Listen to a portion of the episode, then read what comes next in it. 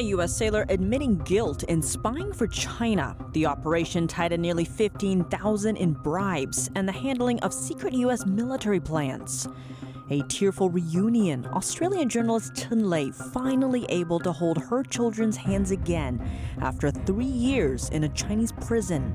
Her return will be warmly welcomed by all Australians. A new lawsuit against TikTok, Utah coming after the Chinese owned app. TikTok designed these features to mimic a cruel slot machine that hooks kids' attention and does not let them go. Buying sanctioned imports to cut costs. China reportedly saving billions of dollars this year by purchasing oil from Russia, Iran, and Venezuela. Welcome to China in Focus. I'm Tiffany Meyer. New developments on a spying case inside the U.S. Navy. Petty Officer Thomas Zhao of California pleaded guilty to federal felony charges on Tuesday. He admitted to collecting and transmitting sensitive U.S. military information to China in exchange for bribes. NTD's Cos Temenes has the details. Thomas Zhao worked at Ventura County Naval Base in Port Hueneme, California. There he was responsible for installing, repairing and servicing electrical equipment on U.S. military installations. Zhao has been in custody since his arrest on August 3rd. According to the August indictment against him, Zhao allegedly sent information to a Chinese intelligence officer posing as a maritime economic researcher between August 2021 and May 2023 in exchange for receiving nearly $15,000 in bribes, including operational plans for a major military exercise in the Indo Pacific. That's an example of a piece of the CCP state in the United States that we need to remove. And again, that also goes for land purchases, agricultural land that's near uh, military bases and infrastructure sites etc. According to prosecutors, Zhao took screenshots of operational orders of military training exercises and passed them to the intelligence officer. Zhao also stands accused of transmitting photos of blueprints and diagrams of a U.S. radar system stationed on a military base in Okinawa, Japan. He further admitted to using sophisticated encrypted communication methods to transmit the information as well as destroying evidence and concealing his relationship with the intelligence officer. If convicted, Zhao could face up to 20 years in prison. Sentencing is scheduled for January 8, 2024. Cos Temenes, NTD News. Another state coming after TikTok. Utah on Tuesday filing a lawsuit against the Chinese owned app. Officials there cite one major concern child social media addiction. TikTok designs and deploys an algorithm and features that spoon feed, spoon feed kids endless, highly curated content from which our children struggle to disengage. TikTok designed these features to mimic a cruel slot machine that hooks kids' attention and does not let them go. Officials argue using TikTok for too long affects Utah children's mental health and well being. Studies show spending over three hours a day on social media doubles risks of anxiety and depression. This follows similar lawsuits from Arkansas and Indiana. The U.S. Supreme Court is also weighing whether having states regulate social media platforms violates the Constitution. In response, TikTok says its app has an automatic 60 minute time limit for minors and parental controls for teen accounts. The social media company has been embroiled in a number of controversies in recent years. Over 30 U.S. states have limited or banned the app on government devices over security concerns. TikTok is owned by ByteDance, a developer based in China. Under Chinese law, companies must hand over user data if Chinese authorities ask for it. As Israel enters war with Hamas, U.S. Senate Majority Leader Chuck Schumer is urging China to condemn the terrorist attacks on Israel. Why is Beijing so reluctant? NTD's Steve Lance spoke to Gordon Chang, author of the newly released book, China is Going to War, for insight. Gordon Chang, thank you so much for joining us. Thank you, Steve. Of course, Gordon, after the 9 11 attacks and the subsequent, subsequent war on terror, the United States, rightfully so, exhausting a tremendous amount of resources in the Middle East, much to the benefit of the CCP, allowing the regime to essentially metastasize into an even more dangerous beast. Uh, you saw it, but many didn't up until recently. What do we have to watch for now as the conflict plays out in the Middle East with regard to China? We have to look at China's relationship with Iran because Iran has often been a proxy for Beijing. And of course, Hamas is a proxy of Iran. Um, so, really, what we've got here is China fueling these brutal attacks and this invasion of Israel. And we're going to see, I'm sure, Chinese weapons show up on the battlefield. And of course, it's Chinese money that has permitted this. So, we have to look at the connections. Xi Jinping is slated to come to the United States in November uh, for the APEC summit. I'm not sure that we should be inviting um, a war criminal into our country. The irony in it all, of it all is the fact that uh, China actually played a role in, in providing refuge to the Jews after the, the Holocaust, uh, pre 1949, of course. Um, Senate Majority Leader Chuck Schumer making a trip to Beijing, which in any news cycle would be a pretty significant uh, event. He urged China to condemn the attacks on Israel. Um, calling, you know, Israel as well calling for solidarity. Why is the CCP so reluctant to do so? because it is fully supporting the Palestinians. Um, it is supporting Hamas. Um, and it is um, going after Israel. Uh, this is, we can see this from Chinese propaganda, um, which at best is dispassionate. Um, at worst, it, uh, tries to obfuscate the uh, origins of this war. Um, so it's very clear where Beijing stands. I mean, calling for restraint um, in this circumstance is completely inappropriate, which is what Beijing has done. Um, we have to let Israel defend itself um, from these horrific attacks, which are continuing. Beijing knows that it's on the other side. We just have to understand it is on the other side. A long awaited reunion. China is releasing Australian journalist Cheng Lei after three years in detention. This comes after a thaw in China Australia relations. Watch. Australian journalist Cheng Lei returned home on Wednesday after spending three years in a Chinese prison. Her return brings an end to a very difficult few years for Ms. Cheng and her family. This is an outcome that the Australian Government has been seeking for a long period of time, and her return will be warmly welcomed, not just by her family and friends, but by all Australians. Cheng is a Chinese born Australian.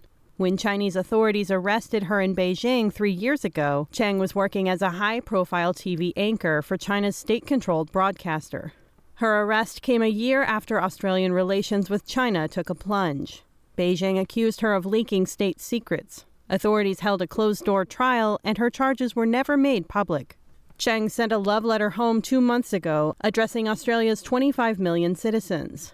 In it, she described what it's like to lose freedom inside China. She wrote that in her cell, quote, the sunlight shines through the window, but I can only stand in it for 10 hours a year, adding that she hasn't seen a tree in three years. Her release comes after a thaw in China Australia relations. China lifted tariffs on Australian barley in August. With Australian journalist Cheng Lei back on home soil, who are the Americans still detained in China? First off, American businessman Mark Swidan. He's currently on death row with a suspended death sentence. Swidan was arrested in China over a decade ago on drug related charges. He's been in Chinese prison since then. The House introduced a bill earlier this year calling on Beijing to immediately release Swidan. Swidan is an American, a Texan, and a hostage of the Chinese Communist Party for more than a decade.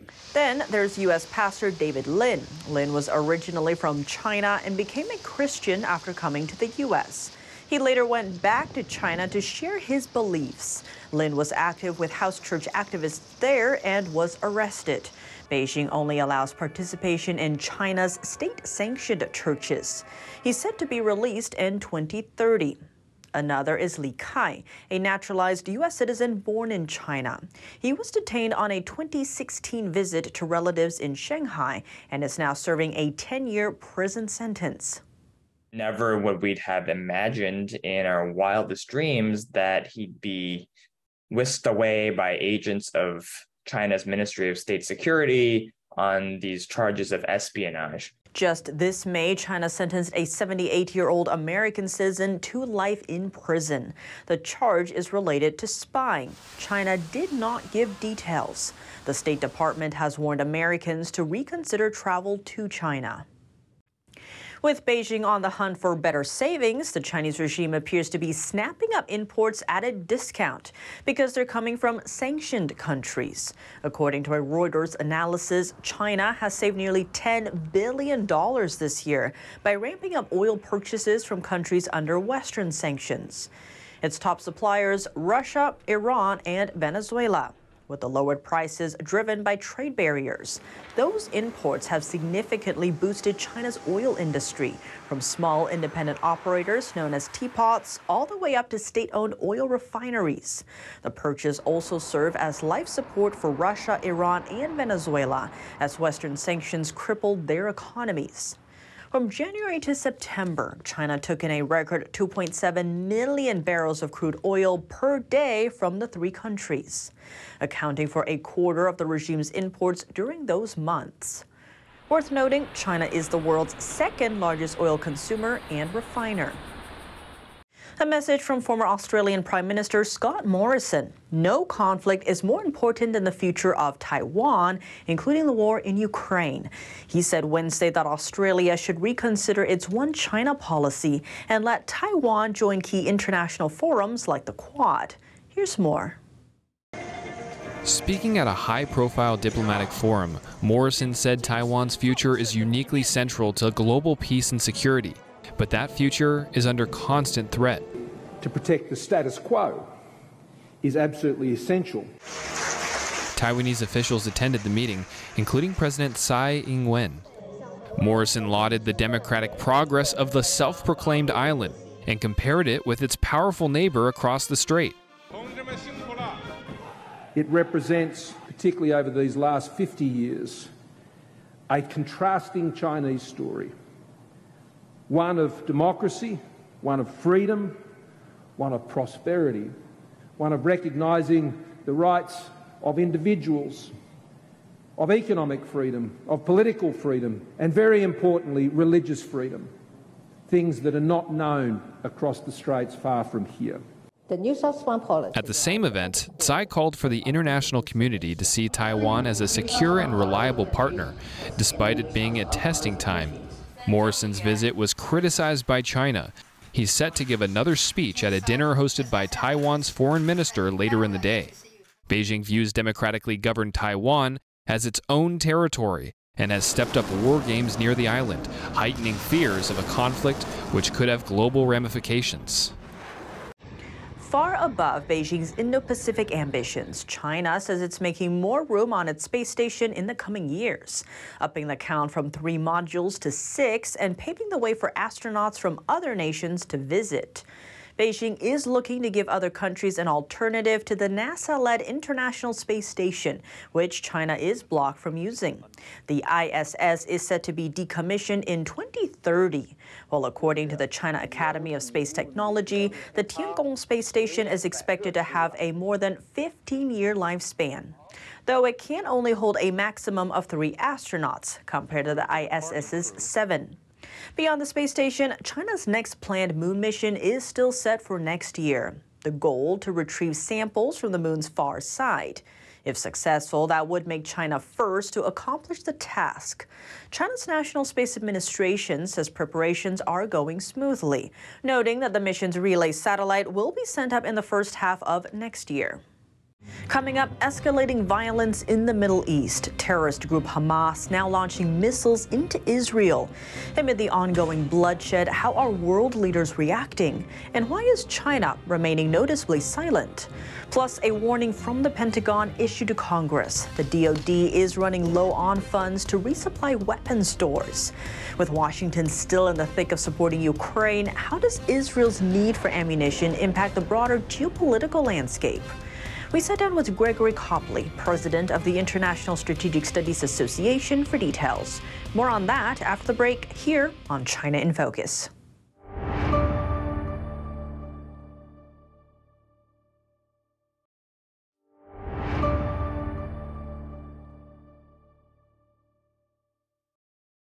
Welcome back to China in Focus. I'm Tiffany Meyer. Violence continues to unfold in the Israel Hamas conflict. Is China a neutral player in the war? And over in the U.S., the Pentagon is sending a warning to Congress, saying coffers are running dry for resupplying weapons. With support still flowing to Ukraine and now Israel's urgent need for ammunition, how could it impact the broader geopolitical landscape, especially in light of concerns about a potential invasion over Taiwan? We speak to Gregory Copley, president of the International Strategic Studies Association, for more. Gregory Copley, thank you so much for joining us. Great to have you back on the show. Wonderful to be with you, Tiffany. Following the brutal surprise attack by Hamas over the weekend in Israel, the world is watching what's unfolding there. Many world leaders are issuing statements. China has been quite quiet so far. What's at stake here for China? China is one of the ultimate beneficiaries of the Hamas breakout against Israel, uh, just as it was when the Ukrainians and the Russians went to war. It distracted the United States and the European powers in particular away from the Indo Pacific and caused them to focus their military assets on the Euro Atlantic sphere. And what we've seen uh, with this latest breakout of conflict uh, from uh, Gaza has been the U.S. deployment of its most advanced carrier strike group around the USS Gen- uh, Gerald Ford, the most advanced and largest aircraft carrier in the world, with a, a, a strike group including a half a dozen Aegis destroyers, which have enormous land attack capabilities, plus a lot of aviation and logistical assets. So this was definitely attention, uh, uh, done to draw the attention of the world powers, rather than to achieve any likely seizure of Israeli territory by Hamas or by Hezbollah for that matter, uh, although that could come into question should the, the conflict broaden. But the reality was that the People's Republic of China really was pushing for this to happen because we've seen the Ukraine war starting to wind down in terms of foreign support. Uh, the Western Europeans and the United States itself have signaled that they would not, no longer be funding Ukraine to the extent that they have, nor providing the weapons that they had uh, to Ukraine. So uh, the PRC was most definitely keen to see another uh, conflict escalate. It certainly gives Beijing a, a, freer hand to pursue activities in the Indo Pacific against perhaps Taiwan. And in terms of the U.S., the Pentagon has been warning Congress it's low on funds to resupply. It's following all the aid and arms sent to Ukraine. Israel is now needing ammunition. What would happen if Beijing invades Taiwan? What is the likely U.S. response there? Well, uh, certainly the United States uh, and European powers and Australia and those sorts of countries are uh, dramatically in- increasing their production of uh, of ammunition. This is the key component to all of this. Uh, the uh, reality is that the US had pre-positioned a massive amount of ammunition uh, and explosives in Israel for use by US forces in the case of a, of a, future uh, Middle Eastern war. These stockpiles have been made available now to the Israel Defense Force, so that minimizes the immediate need for ammunition. There's no, there's no prospect in the near future of Israel running out of, of uh, ammunition for its Iron Dome or its other activities. Uh, but uh, it still draws away from uh, the US uh, readiness levels and the present uh, Biden administration has done uh, too little, too late to increase uh, the effectiveness of, of the U, U.S. Uh, defense procurement, particularly in the areas of, of uh, operational sustainment. And given all that's at stake here with a potential future invasion of Taiwan, what must the U.S. do now to ensure none of this happens? Well, I think the U.S. needs to, uh, to be able to come out with some broad reaching uh, statements which indicate that the conflicts in Ukraine and in the Eastern Mediterranean will not uh, take Washington's eye off events in the Indo-Pacific and that it continues to strengthen its commitment to Taiwan. I think the, the recent visit by senior uh, U.S. Uh, Democratic senators to, uh, to, to Beijing and their meeting with, with Xi and the like uh, gave Beijing further encouragement that it was able to act with impunity and that the United States still favored improving US uh, PRC trade ties uh, and therefore minimizing any, uh, if you like, antagonism which uh, Washington could show to Beijing. And this is particularly important in this coming year when uh, uh, President Biden is going to be anxious to show that he has calmed the Indo Pacific. Uh, and uh, in, in, the run up to the 2024 elections.